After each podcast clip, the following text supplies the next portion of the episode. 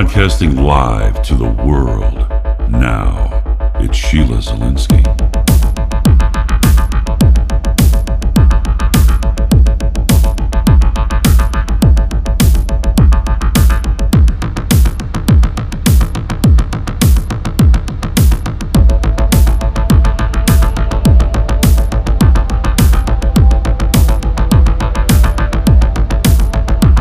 The Sheila Zilinsky Show, the only show to give you the truth behind the headlines, prophecy, and the deeper things of God.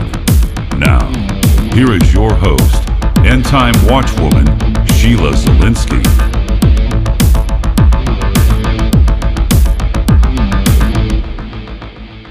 Hello, listeners, and welcome to the Sheila Zilinsky Show for this Thursday, September 17th, 2015 edition. I broadcast Monday to Fridays, 6 p.m. Eastern Time, right here in stereo sound at weekendvigilante.com. Folks, if you have not downloaded the app, there is a Sheila Zilinsky app. You can just go to the App Store, download it. You'll have all the access to the website right at the click of your fingertips, including show archives, which I'm told it'll be fully functionable by the end of next week. And so that's a really exciting and convenient way to listen to all the shows. And you can also go to the show archives at weekendvigilante.com. And of course, you can download the podcast by going to weekendvigilante.com, clicking on the Podomatic button, follow it, and you'll get notifications as soon as any show is archived. And just a reminder that tomorrow is the first day of the Nathan Leal event. I know people that are down in Idaho for this event. If you can, get out to Idaho. It's going to be a fantastic weekend there, and we'll be praying for Nathan and all the attendees of that conference. I am so excited to have my guest who was on yesterday on today for part two. It's going to be fantastic, and it's such a pleasure to welcome her to the program today. Pat McIntosh, welcome to the program. It is a pleasure to have you back on. Thank you, Sheila. It's good to be here again.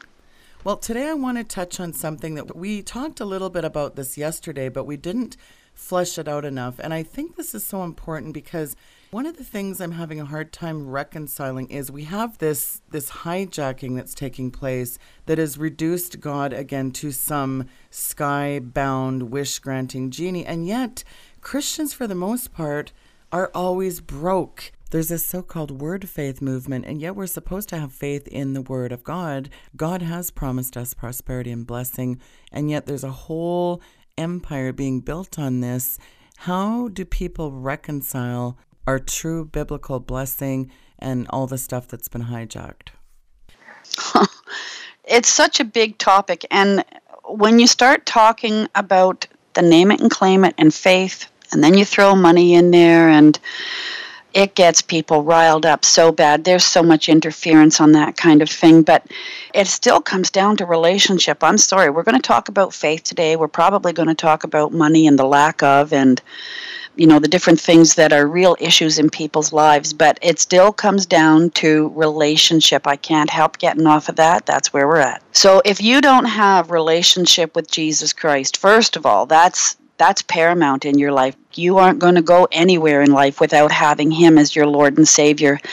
And if you don't do things His way, you aren't going to have any success in your life either. There are two systems on this earth right now one is God's system, and one is the devil's system. And you have to remember that the system that works this planet was created from a fallen nature. It was from Adam after he fell. So before he fell, he was God centered. That's all there is. He was God centered. Him and God, they had a connection, a true connection, a full, whole connection.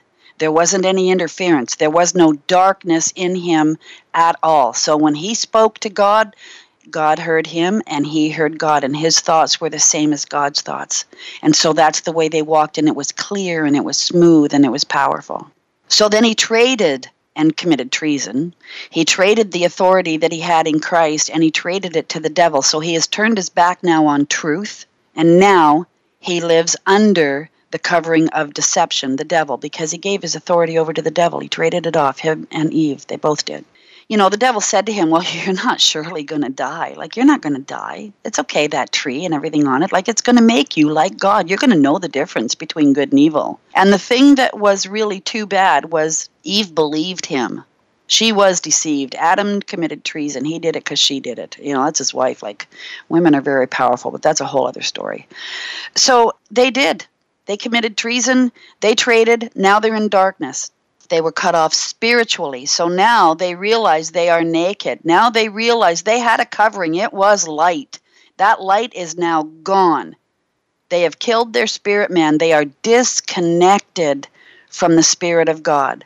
And now they've hooked up with a very selfish, very self centered, very destructive force Satan.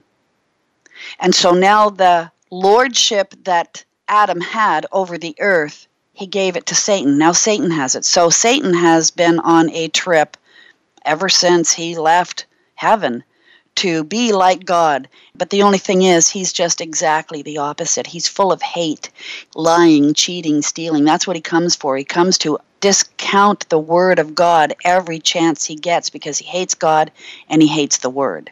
So he's messed up people in their lives and in their thinking in religion for a long time. And he has established religion because it runs almost the same as the Word of God. He is an angel of light, comes like an angel of light, so he can have a little bit of truth, but he messes it up so bad that people believe it. And it is a powerless religion they're not walking in the Spirit of God and they're not doing the things that Jesus did. And that's why they're really angry today. People are disillusioned and confused because it's not working, it's not working, it's not working. But it's not working because you're not sitting in the presence of God, you're sitting somewhere else. And so here's this system that he's made, and he's made a Babylonian system, and it's got money in it, and it's hoarded up for me, and I'm keeping it, and I'm not giving any away, and I'm going to be rich, and it's all going to be mine corruption and you know all that stuff that's in there that the world is full of and you know the wrong people do have the money and they're sitting on it and they're being very corrupt and they're being very evil and they're not helping people. I remember there's a state that grows corn and they're famous for that had a huge huge famine huge famine and these guys have all the goods that they could give to the people in Africa, but the government didn't want to spend the money. They left that corn, and I'm not talking like one field, two fields. There was tons of corn that rotted right where it was because nobody wanted the expense to send it because it's not really smart business if you're just giving something away to a country. I mean, if we can't scalp them, they can't pay for it, they can't afford it. So then I guess we'll keep it. And they let it rot right where it was, and people died. People starved to death. And so that kind of a system is a very destructive system, and the wrong people have the stuff because God would have fed those people. But it took us to do the job. But we're not doing it because we're not hooked up to God's system. We're sitting in church every Sunday, but we're not hooked up to the way God does things. And God does things exactly the opposite to the way this system is set up there is sowing and reaping. And so here's a farmer, and he's got the land, and he's got all the machinery, and he has everything he needs to grow a crop. But he doesn't plant any seed. And he waits all summer long, and it's a good summer. You got just enough right rain, all the elements are perfect, everything's great. Harvest time comes, he has no harvest. And he's mad something's not right. So next year, does all the same thing. Got all the machinery, everything's ready to go. Got the oil in the tractor. Boom, boom, here I am. I'm ready. Let's go. Harvest time comes again, still no crop. And the reason there's no crop is because he didn't plant any seed. If you don't plant in the kingdom of God, if you don't plant seed, if you don't plant seed in your heart, you're not going to get a harvest of word you're not going to know what to do. The Holy Spirit knows. When you start walking in the Word and you start planting that Word in your heart, when you enter into a problem, when you encounter a situation that's over your head and you don't have the wisdom, you get to pray in the Spirit and you get to go to God and say, Father, I need the wisdom for this situation right now. And you said that if we could ask for wisdom, we'd get it. And so I'm asking you. I'm not afraid to ask. I'm your child. I come to the throne. I'm right now. I'm asking for wisdom. Well, if you haven't planted any word in your heart, you're not getting any. So if you're waiting for a beam me up, Scotty kind of a situation to happen to you so that you know how to get out of this situation, you're going to stay there a long time. And that's where a lot of people are. They're just bumping around in the dark because they can't figure out how to get out. But if you don't put that word in, the word isn't going to come out. So you start praying in the spirit, and then, you know, maybe a day will go by, two days will go by, or something. All of a sudden you'll hear a scripture speak to you and you'll know that's the answer. And by golly, it is. And it's the way to get out of the situation. Or God will bring something with that scripture. Go here, go there, do this, do that, whatever. It happens. That's life in the spirit. So the same is with money. And here we go. Okay, people, grab a hold of your chair. Don't jump up and down in anger when I start talking about this because money is a very touchy issue. Face it, there's a lot more people out there who don't have it than the ones who do. And the ones who do are hanging on pretty tight. They're not going to go feed the poor. They're not going to go help you get out of the trouble you're in. Get a job. yeah, get a job, you lazy, no good for nothing bum. But why is it that these people, they wouldn't give God a red nickel if their life depended on it? They're just not going to do it. The reason they're not going to is because they're not living for God and they don't know God's system. God has a system that runs parallel to the fallen system, to the corrupt system, to the counterfeit system. But nobody knows how to enter the kingdom of God. Flesh and blood don't enter the kingdom of God. You got to enter it by the Spirit. You aren't going to do that if you don't have relationship with Jesus Christ and God the Father and the Holy Spirit. Those three help you live your life on this earth as a superhuman being, spiritly connected to the maker of heaven and earth. You are no longer your own, and you are no longer living by your five physical senses. You live by the spirit now. You must engage him through your spirit. So you got to sit down and spend time in the word, and the word will come alive. This isn't a harlequin romance we're reading here. This is God Almighty on black and white. And the coolest thing about it is that black and white will pop right off the page at you, and God will come alive through the word. And you'll take that word, like we said yesterday, and you'll plant it in your heart. You'll plant it, and it'll grow in there. And faith comes out of that word. Faith comes, and manifestation of what you're believing comes manifestation. People don't get manifestation of good things because they don't know how to do it. They're always talking about the problem. They're always talking about what's wrong. And so the more you give life to those kind of words, the more of it you get. Because no matter what you sow, you're going to reap. That's become a cliche in the church as well. You know, you're going to sow what you're going to reap. And so we're always talking about, yeah, well, you're going to get yours. Well, you know what? It works on the good side too. If you sow goodness, you're going to get goodness. If you sow benevolence to something and someone, you're going to get it back. God says, You feed the poor, I'll repay you. And if God says you're robbing me, we better pay attention to that, shouldn't we? I think so, but people are more concerned about their dollars than they are about the opinion of God, and people don't want to give money away. And they definitely don't want to give it away to churches. And so it's like, well, why would I do that? Well, 20% of the body of Christ are holding the bag while the other 80 are running around out there doing whatever it is they're doing. There's only 20%, that's a statistic that says that 20% are actually responsible enough to take from their income 10% and plant it into the kingdom of God. Once you do that, God opens up a channel for you that He says, Look out, like the skies will open up and I'll pour you out a blessing that you won't be able to contain. And so people are always waiting like that rainbow in the little gold pot at the end. Okay, well, I'm, I'm waiting. I, I gave 10 bucks. I want 150,000. Like, you have to grow up in this. You know, you didn't leave the high chair and end up in the Treasury Department. You have to learn how to walk with God you have to learn how to manage things in your life. You have to learn from the inside out. God teaches you from the inside out.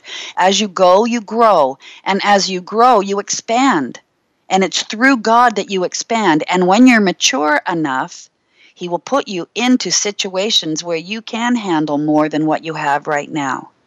But if you're not being responsible with what you have right now, if you're not being faithful with what you have right now, you aren't going to get any farther. He can't trust you with it. He's got to trust you. And when you start talking about money, that touches people's hearts. Like they start to go, "Oh, oh yeah, you're another one of those. You just want what I have." I you know what? I was a welfare mother. I know what I'm talking about. From the time I met God, I started tithing. Didn't matter. I sent money into the kingdom of God where he told me to do it. And I was a welfare mother. So for people out there who aren't making much money, you know what I'm talking about. Like you got way more month than you do money. So after your rent's paid and your groceries are paid and your hydro's paid and your phone's paid, you're done.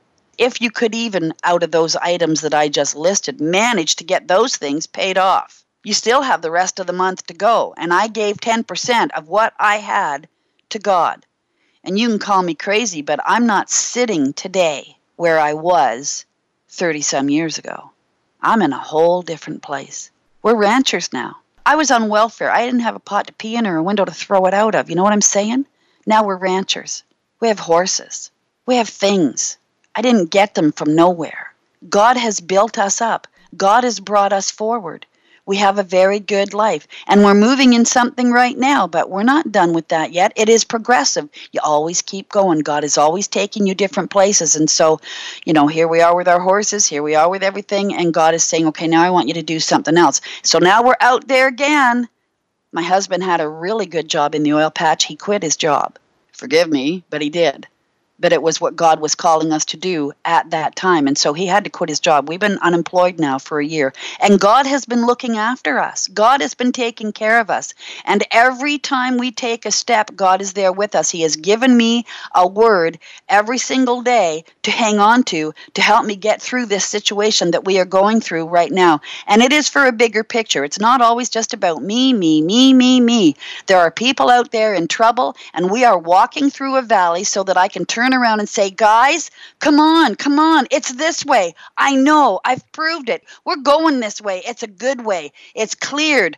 Come on, we're going to succeed. We're going to keep going. But even in this place of unemployment, God has managed to give us money along the way. We've stayed alive.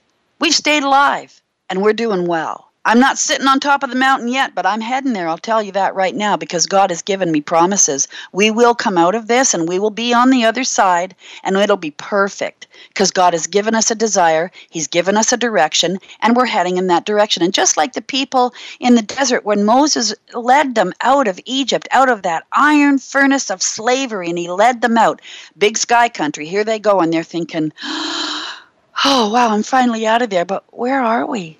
What are we doing out here? Like, okay, follow Moses. He seems to know what he's doing. So, okay, we'll follow him. And he ends up at the sea. You're now, you can't even cross. Like, on, you, you might as well say you hit a brick wall.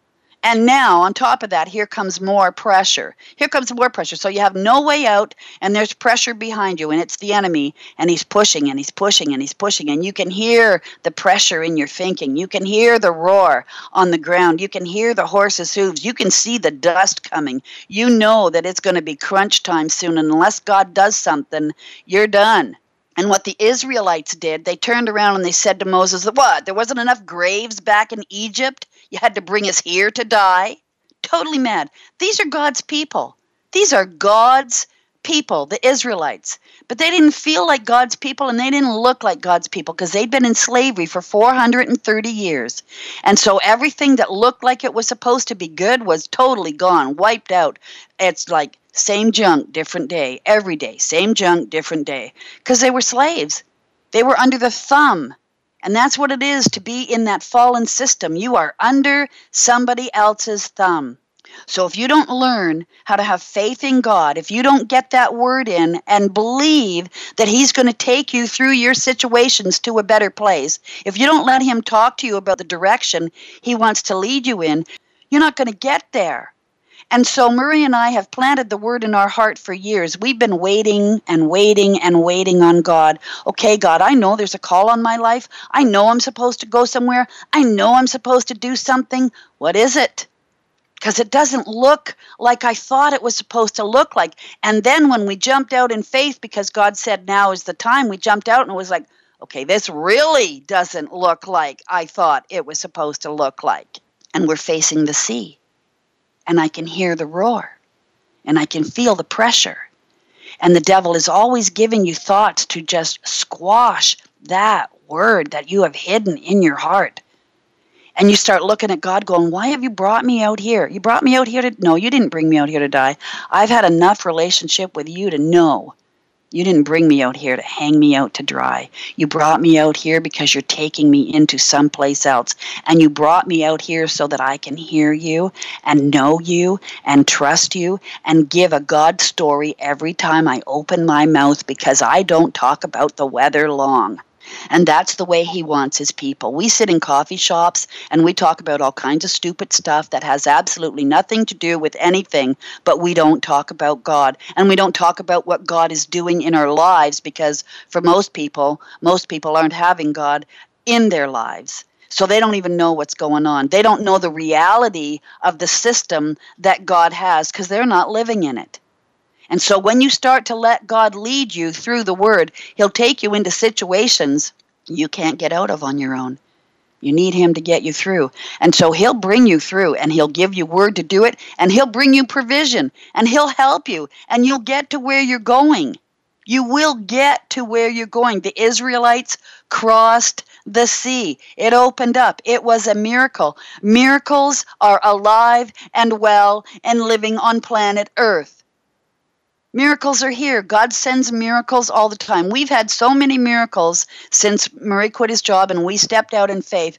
I could take show after show after show and tell you the things that God has done for us while we have been walking this out. And so we're not through yet. So, like Paul Harvey, just wait for the rest of the story. But the rest of the story is coming. But he has been coaxing us and helping us so that we can walk this out and get where we're going. But you know what? The funny thing about this is, even though we've had just a little bit in our hands, because He didn't give us a whole bunch to store up, just like that manna in the desert, He said, don't store it up. This isn't about storing it up. This is about you eat this today and be peaceful and be happy and know that I'm your God. And then tomorrow, I'll feed you again. Don't store it up, it'll rot. Don't keep hoarding the fear of loss, the fear of not having enough. See, that's the devil's spirit. That's the way most people live.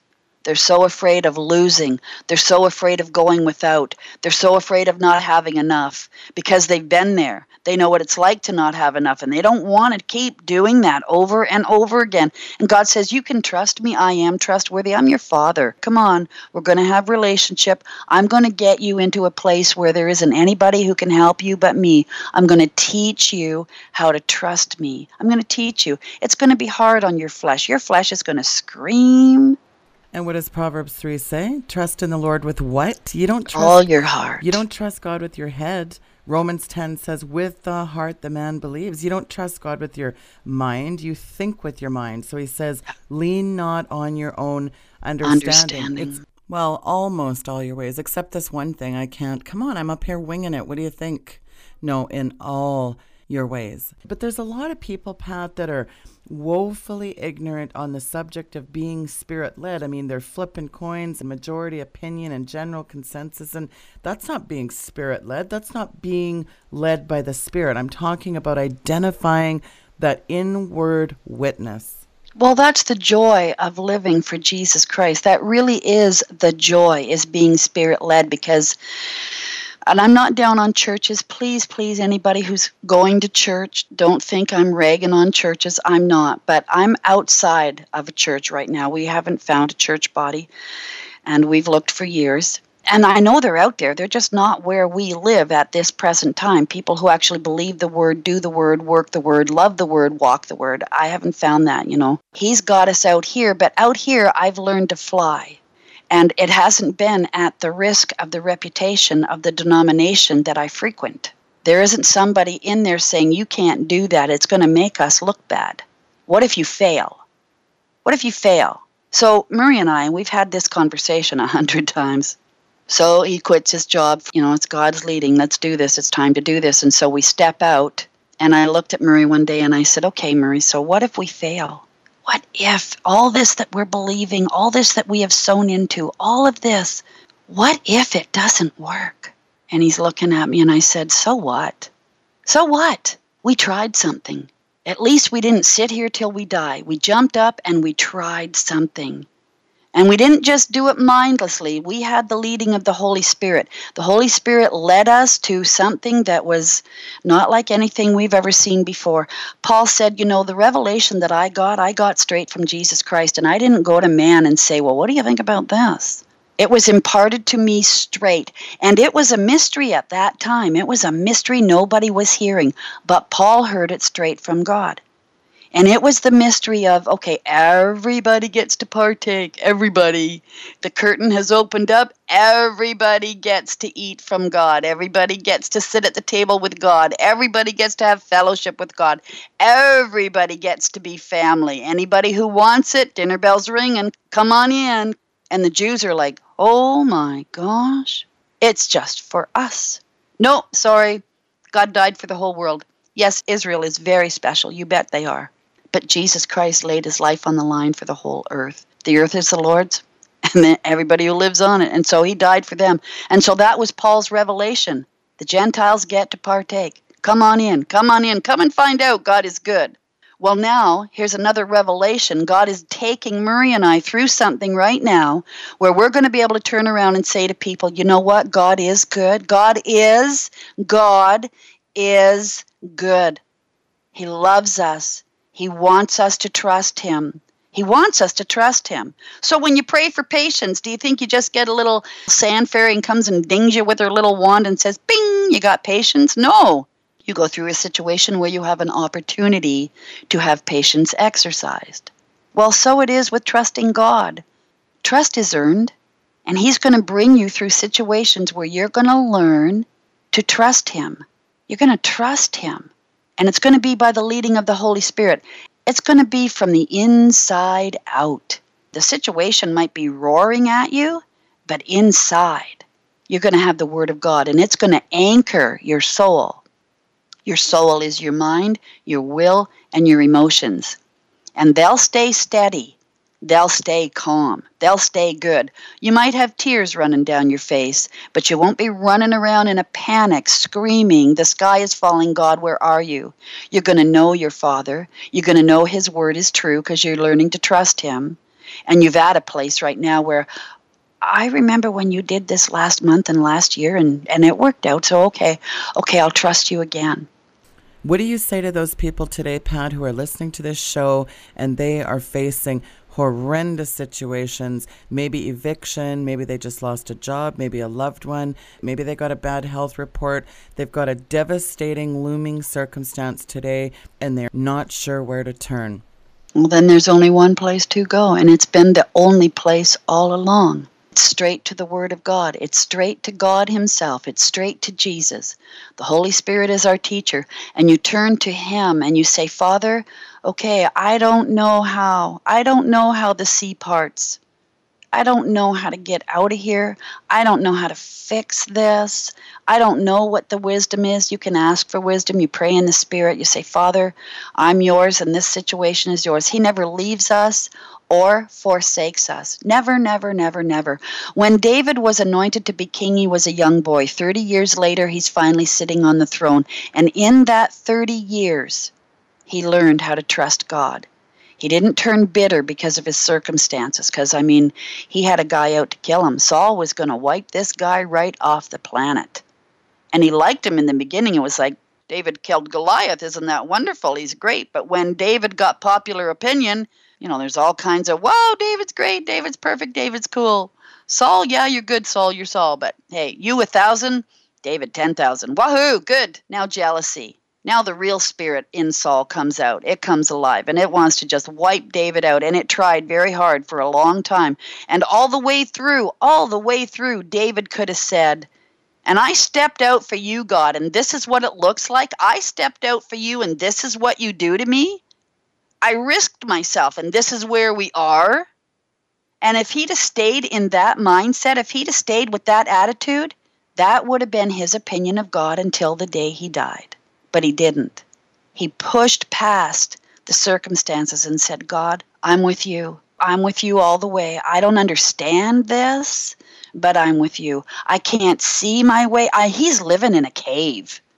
He can't see his way out. His men are living in a cave with him. He went from living in Saul's kingdom, playing his harp, America's Got Talent, you know, I'm out here for the king, I'm singing for him, to living in a cave, running for his very life. Things can change overnight. You bet they can. God never changes. God stays the same. He's not taken aback because something happened at work or you lost your job or, you know, they're going to foreclose on your house. God knows exactly where you are. And if you say to me, well, if He knows where I am, why isn't He helping me? You have to trust Him through these times to know that God's going to bring you through this. He might pay your mortgage, He might pay your rent, He might have the whole thing fold up. I don't know, but God knows, and God knows how you come through. But if you don't get that word in there, it isn't going to happen. And the other thing is, if you're not tithing, boy, here we go. I'm going to touch money again. I'm only going to touch it a couple of times, you know, because people get really mad. The claws come out. Careful. Yeah, the claws come out. Don't shoot the messenger. I'm telling you what the word says. If you tithe, you've opened up a channel to him. It's not about money. It's about the way he does things. The devil hoards up, God says, give it away. Totally the opposite. There is another system working in this planet, which is God's kingdom, that without the Spirit of God leading you, you'll never get it. You think going to church is living in God's kingdom? You think obeying the Ten Commandments is God's kingdom? God's got a kingdom where He is Lord. I haven't got a red nickel to rub together, and this gal's saying tithing. People don't want to hear that when they're broke. Well, then you need to just suck it up, princess, and do it anyway, because that's what I did. That's what I did. My own mother said to me, You shouldn't be doing that. God will understand. And she was trying to help me because I had two kids. And I went back to the Lord and I said, Lord, I know this is what you've said, and so I'm going to do it. And so if I'm going without, then I'm going without. But this is what you said, so this is what I'm going to do. And I had a scripture early, early, early on, just shortly after I met with the Lord and He met with me. And it was, As for me and my house, we will serve the Lord. Mm. I found a fridge magnet that said that. I stuck that on my fridge. It's been there ever since. As for me and my house, we will serve the Lord. So I don't care what kind of tidal wave or tsunami or earthquake or horrible disaster is facing me. I don't care what it looks like. In the midst of pressure, I will say, As for me and my house, we will serve the Lord. And that scripture has gotten me through some pretty major wars. That's all I needed. I didn't have any understanding. I still haven't been taught. I don't know anything about scripture, but I got that one, and that's what I used. I hung that on a flagpole in my hand, and I waved that, spiritually speaking. I waved that thing. As for me and my house, we will serve the Lord. As for me and my house, we will serve the Lord. This is important for people to get. Don't let circumstances get the best of you. People got to no. get their eyes off their circumstances and on to Jesus. The devil comes to steal, to kill, and to destroy. But he isn't coming for you. He's coming for that word. He wants that word. If he can get that word, he's got you. You're done. It's the word. The word works when it's put to work. The word has enough power in itself to bring itself to pass. Now, that's a huge mouthful. The battle isn't yours, the battle is God's. The victory is yours. And so, the whole key after you grab a hold of that word is start thanking God and praising God. Praise, He inhabits the praises of His people. He inhabits the praises of His people. Well, if He's inhabiting the praises of His people, then you're going to get the fallout of God that comes with it. And the fallout of God is the blessing of God. You'll get it but you got to be sowers. You have to sow, just like that farmer waiting for a crop. If you haven't sown anything, you're not getting anything. So if you sow the word, the word is going to come up when you're in a hot spot. It'll come up, and it'll be the thing that saves you. It'll be the thing that anchors your soul and keeps you calm so that you can hear God. Because if you're out there just sweating bullets, you're not going to hear that small, still voice. And so that word anchors you and it keeps you in a storm. You built your house on the rock, which is Jesus Christ. There you are. Don't sweat the small stuff. God's got your back. He always had. He knew you before you were ever born. He knows where you're supposed to go and he'll get you there. All hell may be breaking loose. Maybe you've already been to hell and back. And you just don't have enough strength to get up and go again. God's got your back. Reach out to him. He'll pull you up out of that hole that you're in. He'll get your feet firmly planted and you'll be able to walk again. People are head led, feeling led, emotion led. People can let their emotions and feelings lead them and, and they can miss it.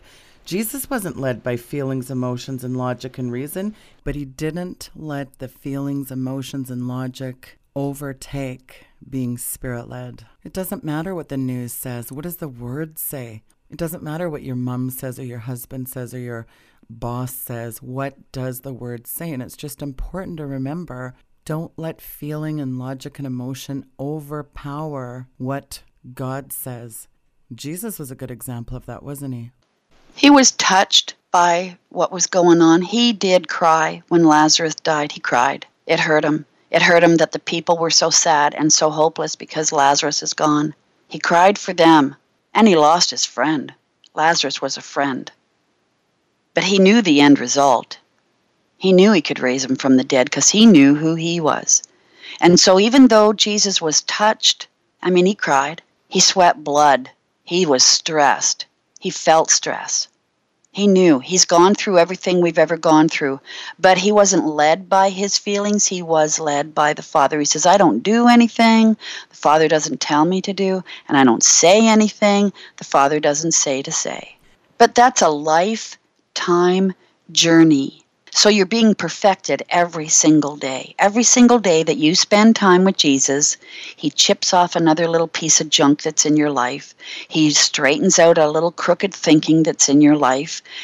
You got to spend time in that Word to get yourself sorted out and straightened out. And the Holy Spirit is your teacher, and He'll do that.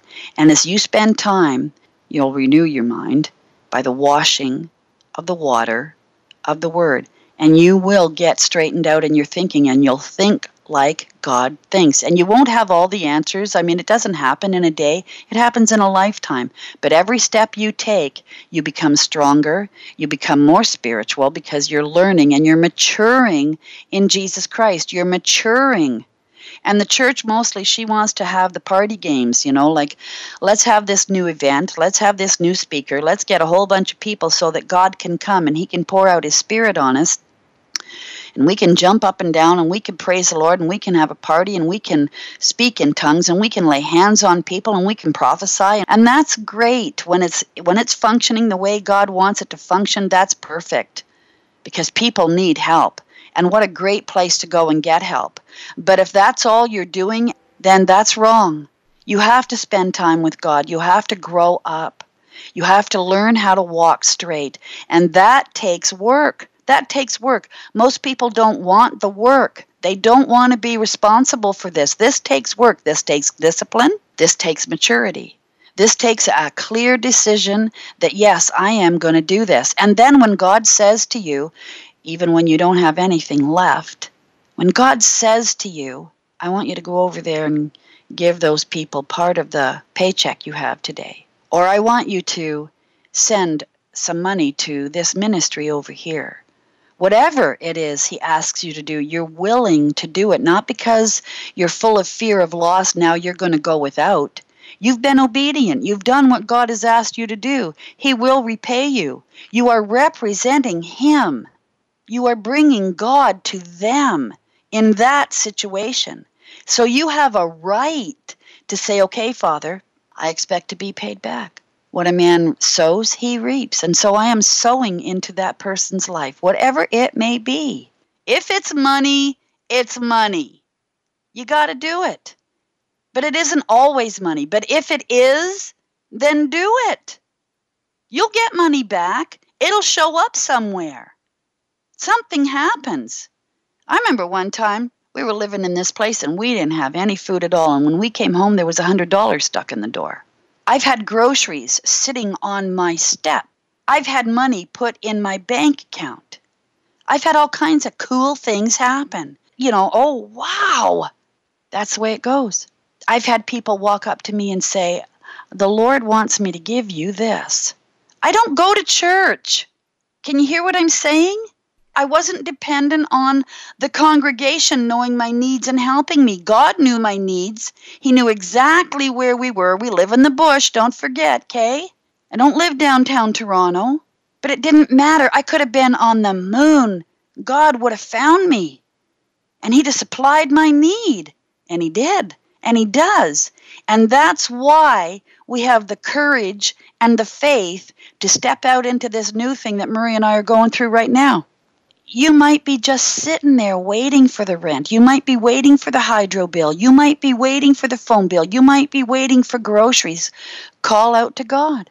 Ask Him, Father, I need to sow. So tell me what to sow. Supply the sowing. I don't know what to sow. Get it to me, Father, so I can sow. You know, when Murray quit his job, that's the first thing I said to the Lord was, Lord, I've been sowing since I was 28 years old. If we don't have a job, how am I going to sow? Well, he gives it. There's a scripture in Corinthians, and it's 2 Corinthians 8, verse 7. This is where it starts. And this is what he says He says, Now, as you abound and excel, and are in the front in everything, in faith, in expressing yourselves, in knowledge, in all zeal, and in your love for us, see to it that you come to the front now and abound and excel in this gracious work of almsgiving. I give this not as an order to dictate to you, but to prove by pointing out the zeal of others the sincerity of your own love also.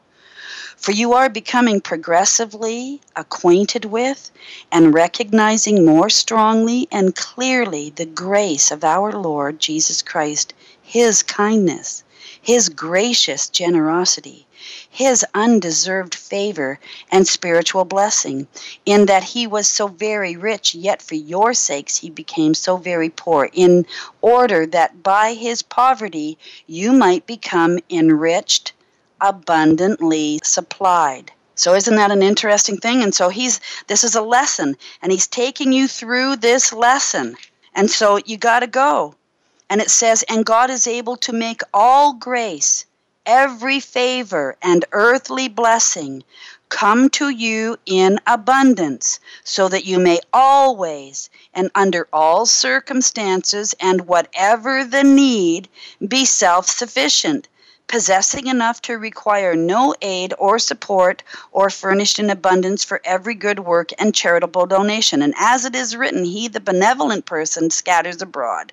He gives to the poor. His deeds of justice and goodness and kindness and benevolence will go on and endure forever. And God, who provides seed for the sower, and bread for eating will also provide and multiply your resources for sowing and increase the fruits of your righteousness, which manifests itself in active goodness, kindness, and charity.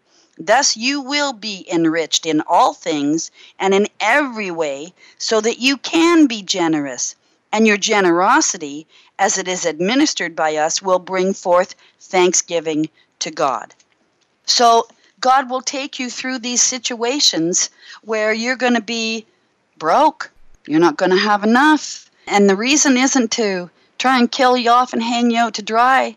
It's so that you will learn how to trust Him and bring things to the table for God to use to distribute to His body. We've become so accustomed to this hurried world with things clamoring for our attention that we've begun to demand speed in our spiritual life too, haven't we? However, God acts on behalf of those who wait for him, he says in Isaiah 64 4. So, wise believers then, they endure until the fruit of their labor appear, don't they? You don't give up. You know, I heard a man of God say one time if you're prepared to wait forever, it won't take forever see, you've been translated out of darkness into light. So you are now in his kingdom. You have to do it his way. He knows the timing. We don't know the timing. He knows the timing. He knows how things go. He knows what's going on behind the scenes. And because we can't see behind the scenes, we got those five physical senses working on us all the time. We want to be able to see it, feel it, touch it, taste it, smell it, hear it. You know, you can't. When you're working with God, He's working behind the scenes, and you have to have faith. That's why you've got to build your faith up in that word. So here's that word in Corinthians that's what I had for the Lord. And so when Murray quit his job and we're out there now walking by faith and we're walking on the water, look, Daddy, look, I'm walking on water. I'm learning to fly. And it was kind of exciting and it was kind of like nail biting too, because it was like, oh my gosh, is this ever huge? This is way bigger than we have ever gone before. And we've stepped out in things before, but this is like huge. And I said to the Lord, it was easy to tithe before, no problem, because Murray had a paycheck. How are we going to sow now? I don't even know how to sow now. How do we sow now? What are you going to do? You're going to supply it, Father. Please supply. I don't want to stop sowing. I love sowing. Please, Father, keep supplying because I don't know how to do this. So I'm going to tell you this story. No names, but I'm lying in bed one morning. This is just very recently. I'm lying in bed one morning and very quietly, and I said to the Lord, and we're living in a motorhome, okay? Like, I don't have a house. We're living in a motorhome. And I said to the Lord, it would be nice, you know, if you would uh, intervene. And I wasn't being sarcastic, but I needed some stuff. I needed groceries. We needed dog food. Like, there was things we needed. And I said, Lord, I just need you to intervene. I said, I, we're out here because you have brought us here. We have cast our lot in on you. And you say, Cast all your cares on you. So we are. And you said, A workman is worthy of her hire, and we work for you.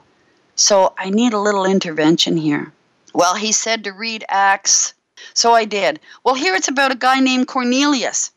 And Cornelius has got his own thing going on, and he's been helping the poor, and he's praying a lot, and he's a good guy. And this angel comes to Cornelius and starts speaking to him and giving him directions that God wanted him to have. And the thing that stuck out to me is not what the angel said to Cornelius to get him going to go find Peter. The thing was that an angel came. That just bounced. And I said, Okay, God, we need angels. Send me an angel. I jumped out of bed. Murray's out there making coffee, getting things ready, and I said, Murray, we need to pray right now. Look what I just heard. Read it out loud. There it is. Okay, we expect an angel to come and intervene on our behalf. I don't care how you do it. He could walk across that horse pasture right now with a bucket full of money. I don't care what you do. We're inviting an angel to come right now and intervene on our behalf and help us. So, half an hour goes by. And this guy shows up. He knows where we are. He shows up and he says to Murray, I'm having so much trouble getting my hay in. I can't get it in. I can't, I don't have the time. I got so many things. Will you please come and hay my hayfield for me? And so I'm looking at Murray, and Murray's looking at me and was like, well, okay, that'll be a couple of hundred bucks. Yeah, okay. We'll be able to buy dog food, get some gas. Yep, sure, cool. Okay, let's go haying. So then a little while later, I get a phone call from my youngest daughter. She's pregnant. She's going to have a baby. And she says, I've already started labor and I think I have to go to the hospital. And I'll let you know if it's if it's real labor or if it's just those Braxton Hicks. We'll find out. But uh, I'm going to set some money aside for you because they knew where we were. And uh, you'll have to go to the next town where I'm going to have this baby because in our hometown there's no no facility for women to have babies. So, okay, fine. And I said, yeah, okay, that's fine. Thank you, honey. Yep, that's what we'll do. And when I hung up the phone, I said, Lord, that ought not to be. My youngest is setting aside money for her mother so she can get gas money to go and watch her baby be born. I don't think so. Father, that's not right. We're out here for you. Where does that bring glory to you? That's not right. So I get a phone call from a friend of mine who's buzzing through town, and she calls me up and says, Can you come to town for coffee? I'll meet you in town for coffee. And I said, You know what? To tell you the truth, I'm not sure I can even get to town. But you know what? I'll go out into the hayfield and I'll ask Murray, and he can tell. He knows by looking at the gas gauge whether I can make it or not. And she said, Oh, well, no problem. You know, like I'll throw 50 bucks in your tank. Come and have coffee with me. So I said, Yeah, okay, I'll check with Murray. So Murray looks, Yeah, you'll make it. You'll get to town. That's what he said to me. You'll get to town. He's haying. I'm going to town for coffee. Chit chat, chit chat. See my friend. We have coffee she says to me, The Lord wouldn't let me go through town. The Lord wouldn't let me just breeze on through. I had to stop. And I not only have to stop, I have to give you this. And she gave me an envelope and she said, Don't you dare open that envelope until you get back home. And I said, Okay. Boom, off she went. So I go home, back to the motorhome. I open it up. There's $1,200 in that envelope. $1,200. I went out to the hayfield just a howling. I said to Murray, Look, look. So what did I do? First thing I did, I tithed. First thing I'll ever do, always. Give me 10 cents, I'm going to tithe. That's it. That's my life. God will meet you where you are, and He'll send people. He'll send things. He'll create situations. And if people aren't listening and they're not awake and they don't, He'll send Himself. I know that for a fact.